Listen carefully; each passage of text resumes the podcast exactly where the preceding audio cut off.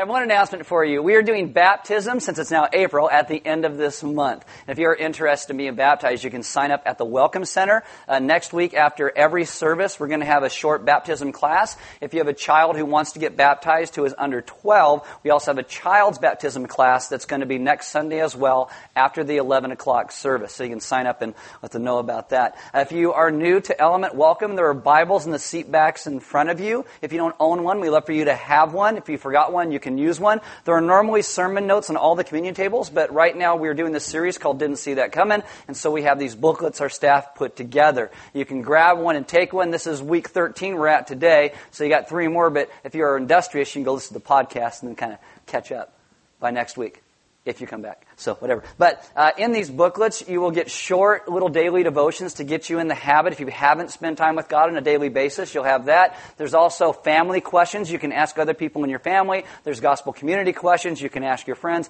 It's all in an effort to help us to understand what the gospel really is as a church community together. So you can do that. If you have a smartphone, you can download an app that is called YouVersion. Click on More and then Events, and YouVersion will come up by GPS in your smartphone, and you will get uh, sermon notes, which just consist of for this series. You'll get a gospel statement we'll talk about at the very end. Uh, you're going to get the, the verses we go through today and some announcements. Uh, my name is Aaron. I'm one of the pastors here. Why don't you stand with me for the reading of God's Word?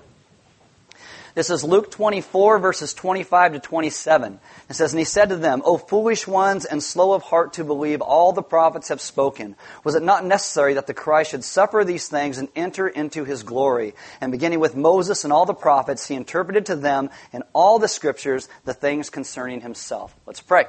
Father, this morning I ask that you would teach us as a people what it means to understand resurrection that we get to live and walk lives that are now different today, not just because of the cross, but also because of the great goodness of the resurrection. And I ask that in that you would gain great glory as your people live in the joy you provide because you are good. Amen. Have a seat. All right, today is the day we celebrate resurrection. Easter for a lot of people is a day they feel like they, they have to go to church service, listen to some self-important person like me, talk to you about the Bible for about half an hour, then you get to go eat brunch or lunch, you get some mimosas with your family, depending on how well you like your family or dislike your family, might determine how many of those mimosas you have at lunch or brunch. But uh, really, I think we have lost the idea of what the resurrection actually is. And so I kind of want to talk about that today. Because if you don't know this, the way things typically work is when somebody dies, they typically stay dead. It's been my experience that death is final. That's how the world's supposed to work. This isn't like a Stephen King novel, and we didn't bury your grandma, your uncle, or one day, hopefully, Betty White, but she just keeps on going, right? Or, or Elvis or anything like that in like a pet cemetery, right? We're solid about how it's supposed to work.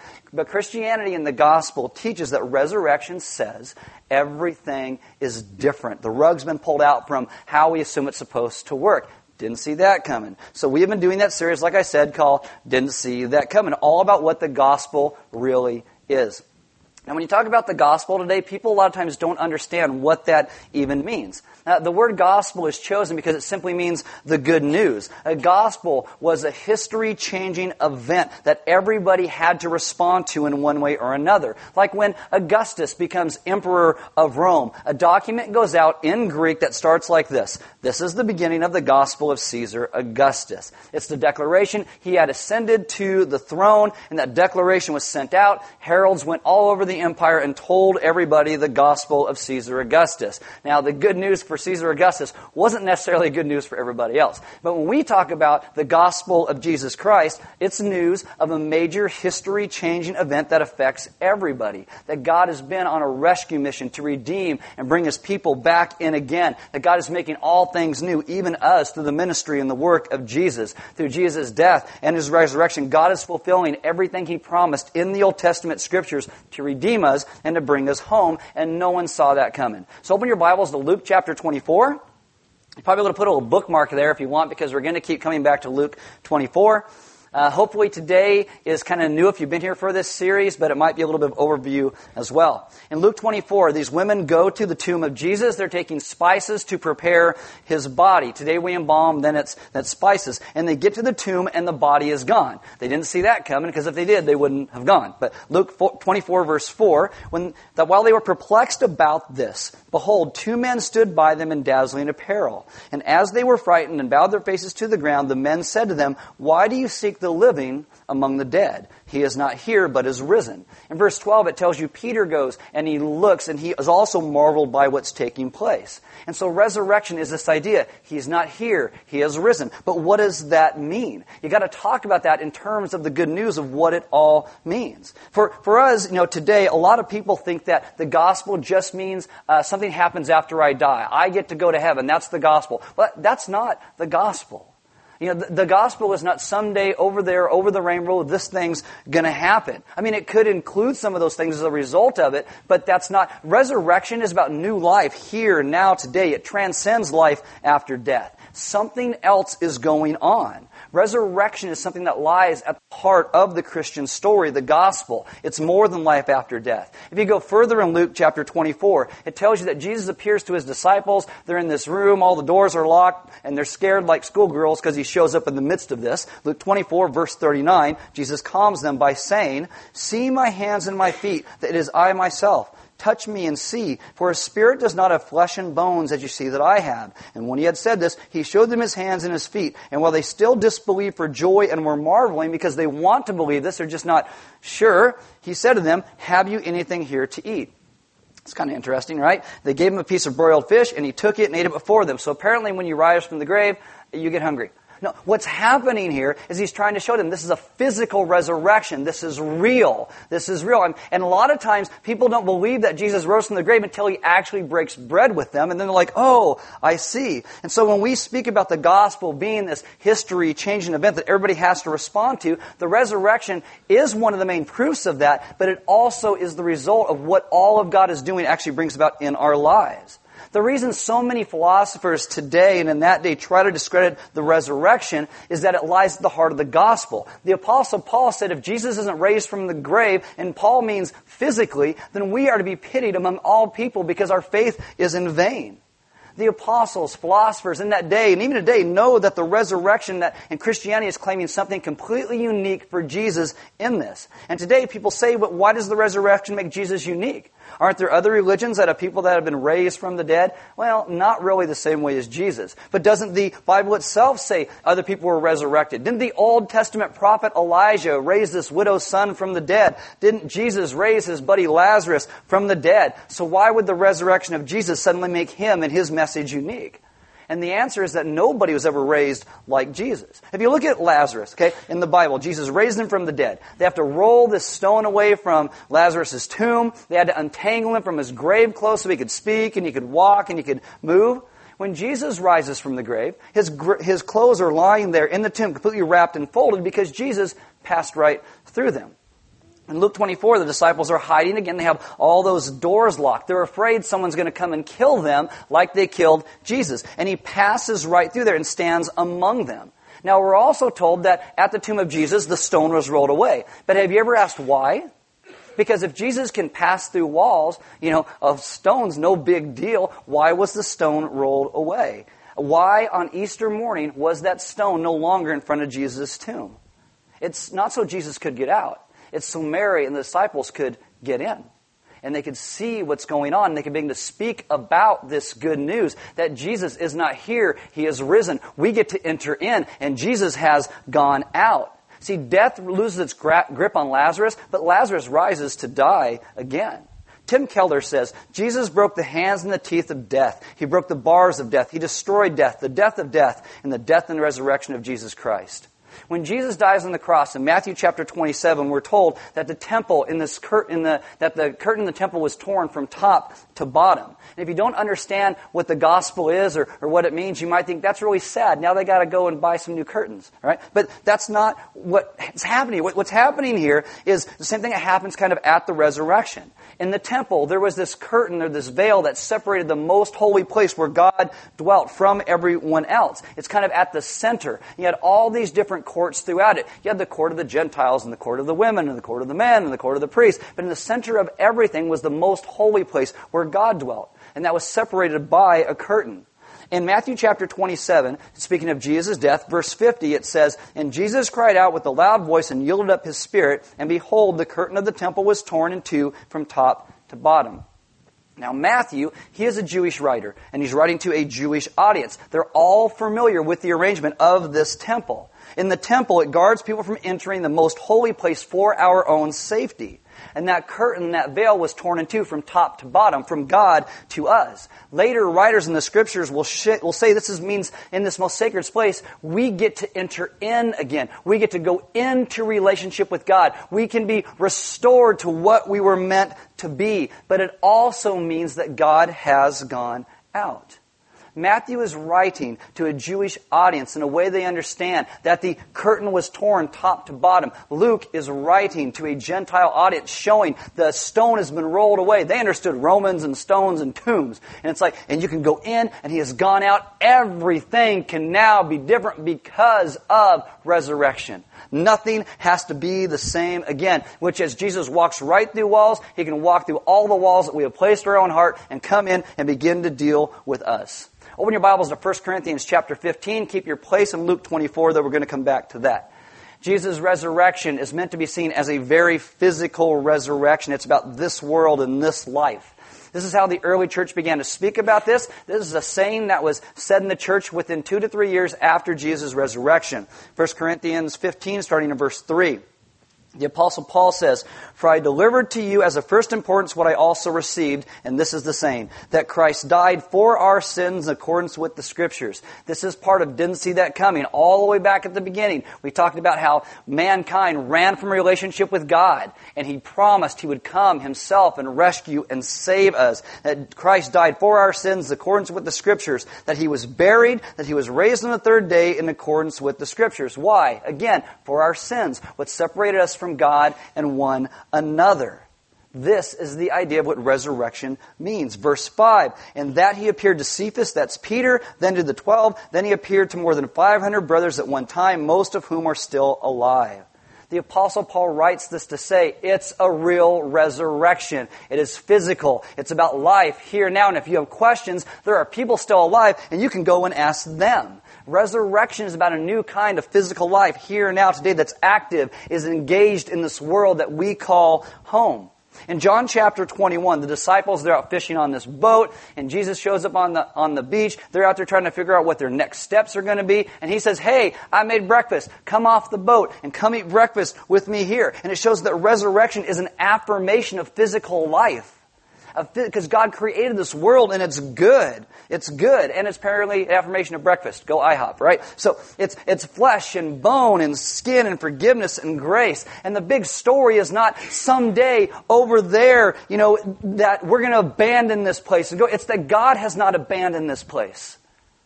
That God's going to redeem and renew and restore. We're going to bring heaven to earth. That's what's going to happen. Genesis, it starts here. Revelation ends here. That means we're called to be on mission here, now, today. Genesis starts and you got a garden and trees and a river. And Revelation, you got a city and a garden, and a tree and rivers. And what do we got today? Cities and gardens and trees and rivers and you and me and Jesus and restored, redeemed, reconciled this world that God has not given up on. The, one of the reasons the resurrection in the scriptures is so in your face, why it's so central to the proclamation of the gospel, is it's meant to be about real life now real life today. And there's so much outrage about it today, about what Christianity actually claims about Jesus. And people are always wanting to put it just in the realm of the spiritual, say it has nothing to do with the physical. Tim Keller says, and I agree with him, that one of the great ironies of people today is that they, they hate pat answers and they hate cliches, but we live in the most cliche and pat answers of all today. Because today we say, oh, everybody has their own spirituality and truth. Everybody has a part of it. Who really knows all the truth? That is the worst patronizing answer of all. Because as long as we can say, you know, we're all searching, that means everybody lives in a state of limbo forever. Yay! Isn't that fun? No! This is why Jesus in John 14 says, I'm not the pointer to the truth, I am the truth. I'm not the pointer to the life. I am the life. I am the resurrection and the life. He holds the keys to death. He destroyed death. The only way to true life is through Him, which means our search is done. We don't have to live in patronizing answers. We get to actually live in the truth. The gospel means it calls us to a day of decision now. Back in Luke 24, couple verses before we looked at before, there's this whole interesting thing that takes place, and I want to read it to you a little more in context. Uh, Luke 24, verse 36 says, As they were talking about these things, at Jesus' death, Jesus himself stood among them and said to them, Peace to you. Because when Jesus shows up out of the blue, a lot of people freak out, just like we still do in our lives today. But they were startled and frightened. They thought they saw a spirit. And he said to them, Why are you troubled, and why do doubts arise in your heart? See my hands and my feet, that it is I myself. Touch me and see, for a spirit does not have flesh and bones as you see that I have. And when he had said this, he showed them his hands and his feet. And while they still disbelieved for joy and were marveling, he said to them, Have you anything here to eat? It's like, how's he going to show them? I'm not just a spirit. Have you got anything to eat? Did you go to Chick-fil-A today? Did you bring me something? I'll, I'll, eat that in front of you. They gave him a piece of broiled fish and he took it and he ate it before them. Luke knows exactly what he's saying. He knows exactly what he's doing. If he's writing legend, you would leave all these little things out. Why does it say broiled and not fried? Because it's reporting. He's reporting news. The gospel is reporting the good news. John says in 1 John 1 1, that which was from the beginning, which we have heard, which we have seen with our eyes, which we have looked upon and have touched with our hands concerning the word of life. John says, this is who we declare to you. What Luke and John are saying is, we know it's an outrageous claim. We know it is. He arose from the grave. They lived in a pluralistic society just like ours where everybody said, oh, everybody has a little piece of the truth. They live just like we do. And so they knew what they were saying was going to be outrageous because they're saying, trust this man and you get to live forever. And they know what they're saying, but they say, what else can we do? We saw him with our own eyes. We heard him with our own ears. We touched him with our own real hands. Luke and John and all the gospel writers are saying you can call us liars or you can believe and live in the reality of a whole new life here and now today. They don't dumb down what they're saying. They don't give patronizing answers. They don't give an opinion of this maybe happened. It's Jesus' resurrection is true and real because we saw it. It's not a spiritual story. It's a real story. It's a claim. Jesus died for what we did to separate ourselves from others and from God. He rises from the grave to bring us back in a new life again. It's reporting what the gospel is. It's Jesus is Lord. It's a living hope that our lives can be renewed and remade. And it all happens when God steps into our lives in the person of Jesus Christ. Resurrection is not a celebration that we're not going to be left behind. It's the affirmation of God's good creation here and now that was in serious trouble because of us and our decisions. And God is going to rescue it with Jesus on a cross and an empty tomb. And if we are people who say we follow Jesus, we got to understand some things in this. That resurrection is an affirmation. That creation is good. Physical and spiritual are good. It is bone and flesh and bread and wine and embraces and cookies and I know I didn't give you any today, but it's cookies. They're good. It's amazing. Resurrection declares that this world actually matters to God. He's going to redeem and reshape it. So that means what we think now matters. And how we live now matters. And how we treat others matters. And how we worship matters. Resurrection is meant to not just give us the resources, but to also inspire us to care for our neighbors because what we do now goes on after us into eternity. And it all begins with the cross and an empty tomb. We're invited to take part in resurrection now, today. For the, for the first Christians, resurrection was all about life rooted here and now and grounded, making a difference, not some far off world. And so they had all these words and metaphors they used for it, which all stem back to what Jesus said. In 1 Peter 1 3, he says, According to his great mercy, he had caused us to be born again to a living hope through the resurrection of Jesus Christ from the dead. Born again. Jesus says this to Nicodemus in John chapter 3. This is an image that they latch onto, this new birth, this new life. The reality of the resurrection is we get to start over. It's a fresh day. Jesus rose from the grave on the first day of the week. It's really a first day of a whole brand new creation. We are born into sin in our lives, but Jesus brings us back to life again so that we can live out the reality of who God calls us to be right here and right now. All things can become new again. That's the beauty of a physical resurrection. That God's not going to let His world go. He's not going to let His sun decay. And He will do the same thing in us. N.T. Wright says this. He says, if, he says, if Easter means Jesus Christ is only raised in a spiritual sense, then Easter is only about me and finding a new dimension in my own personal spiritual life. But if Jesus Christ is truly risen from the dead, Christianity becomes good news for the whole world, not just for me. News which warms our hearts precisely because it isn't just about warming our hearts. He goes on and he says, Easter means that in a world where injustice, violence, and degradation are endemic, God is not prepared to tolerate any such thing, and that we will work and plan with all the energy of God to implement the victory of Jesus over them all. He says, take away Easter, and Karl Marx is right to accuse Christianity of ignoring the problems of the material world. Take away Easter, and Freud was right to say Christianity is wish fulfillment. Take away Easter, and Nietzsche was right to say it is for wimps. But with the resurrection being true, with the resurrection being physical and real. It means the gospel sends us out on mission in the world to proclaim with words, but also make a difference with our lives. This is why we stand in the face of hatred. We stand in the face of indifference. People will say about a lot of things about the resurrection, but what you have to see is it's real and it's true and it's physical. Jesus will say to various people after he rises from the grave, touch me, touch me and see, touch me and see. Only one place he tells someone, don't touch me, and that was to Mary because she was trying to hang on to him. And he's like, no, no, no, you don't understand. This is, I'm going to ascend, it's going to be amazing. He's like, no, I'm going to, he's like, don't touch me, okay? Uh, and, and what, this is what people tend to do though. We take objects or things or places and we venerate certain things. After, and Jesus, I think, wanted the resurrection never to focus people inward. He wanted to focus them outward to who he was calling them to be, proclaiming the gospel, the good news. He's risen.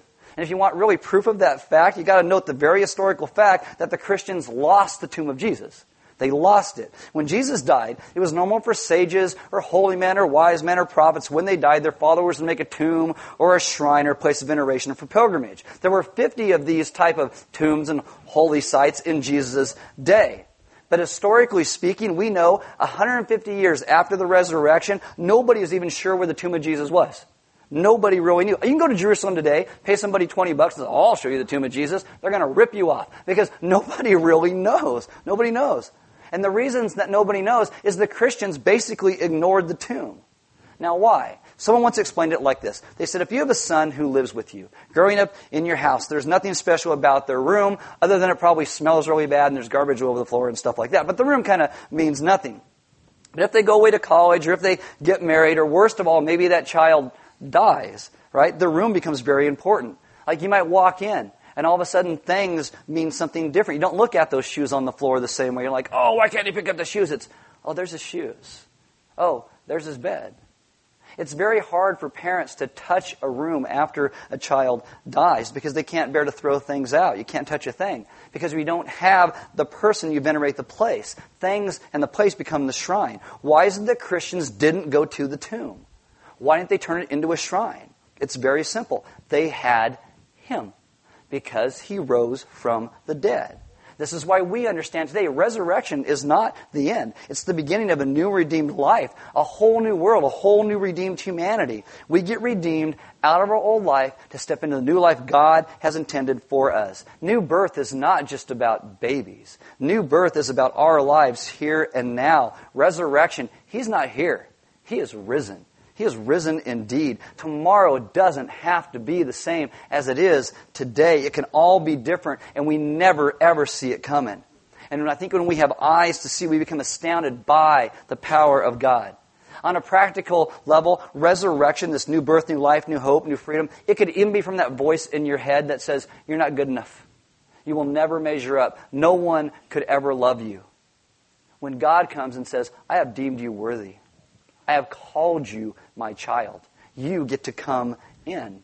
Romans 6 5 says, For if we have been united with him in a death like his, we shall certainly be united with him in a resurrection like his. That means that there is victory of life over death. As Tim Keller said, resurrection is the death of death. And if the worst this life can throw at you at death is death, then you win.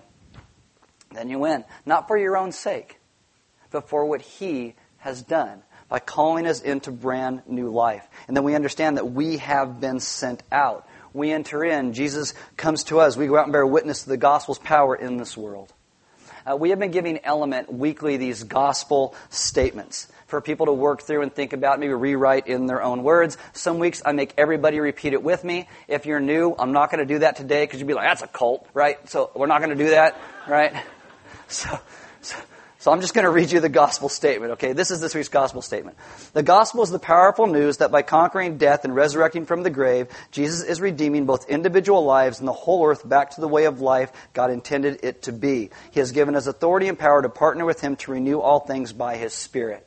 Now let me read that again and I'll show you two parts of this. The gospel is the powerful news that by conquering death and resurrecting from the grave, Jesus is redeeming both individual lives and the whole earth back to the way of life God intended it to be. That's, that's the gospel. And what is the result of that come? He has given us authority and power to partner with Him to renew all things by His Spirit. See, this is the beauty of the true and real resurrection. That the good news of the gospel. I mean, it means that, that we should be a people who just don't find Jesus inspiring. There's a lot of people in the world that find Jesus inspiring, and they've never even looked at their own lives and their own self centeredness and how they turn everything in their lives into an idol, which is a lot like us. When Jesus stops being an inspiration and really becomes Lord and Savior of our lives, He is inspiring. But He also becomes Savior, Redeemer, God, King, hope, new life again. Our God calls us in. He renews us and remakes us. He calls us His children. He brings us into His family. Do you understand that the Scriptures call this adoption? And that means that God actually wanted us. I don't know why anybody would want me. I don't. Ask my wife that all the time. Why'd you want me? I'm a weirdo, right? But God actually wanted us. And He calls that's the beauty of the gospel. And the resurrection means that we are raised new life to live in God's family again. That our God is not going to leave us and our hearts and our spirits and our lives to decay. He's going to raise us back up again and lead us into this world in real and true physical ways because He is good. This is one of the reasons we talk about communion every week. You take that cracker and you break it like Christ's body was broken for us. You dip it in the wine of the grape juice. It reminds us of His broken body and His blood that was shed for us, as He promised all the way back in Genesis 3 that he would come and do to take away the sin that separates us from him and us from one another. And he rises to new life to show us that new life is actually truly possible and He gives that new life to us to begin to live out. The band's going to come up. As they do, I'm going to invite you to take communion. There'll be some deacons and elders in the back. And if you need prayer, if you want to understand more about what the gospel is, if you want to pray with somebody, if you have no idea about this, this resurrection and new life, and I just confused you completely, they would love to talk to you about who Jesus is.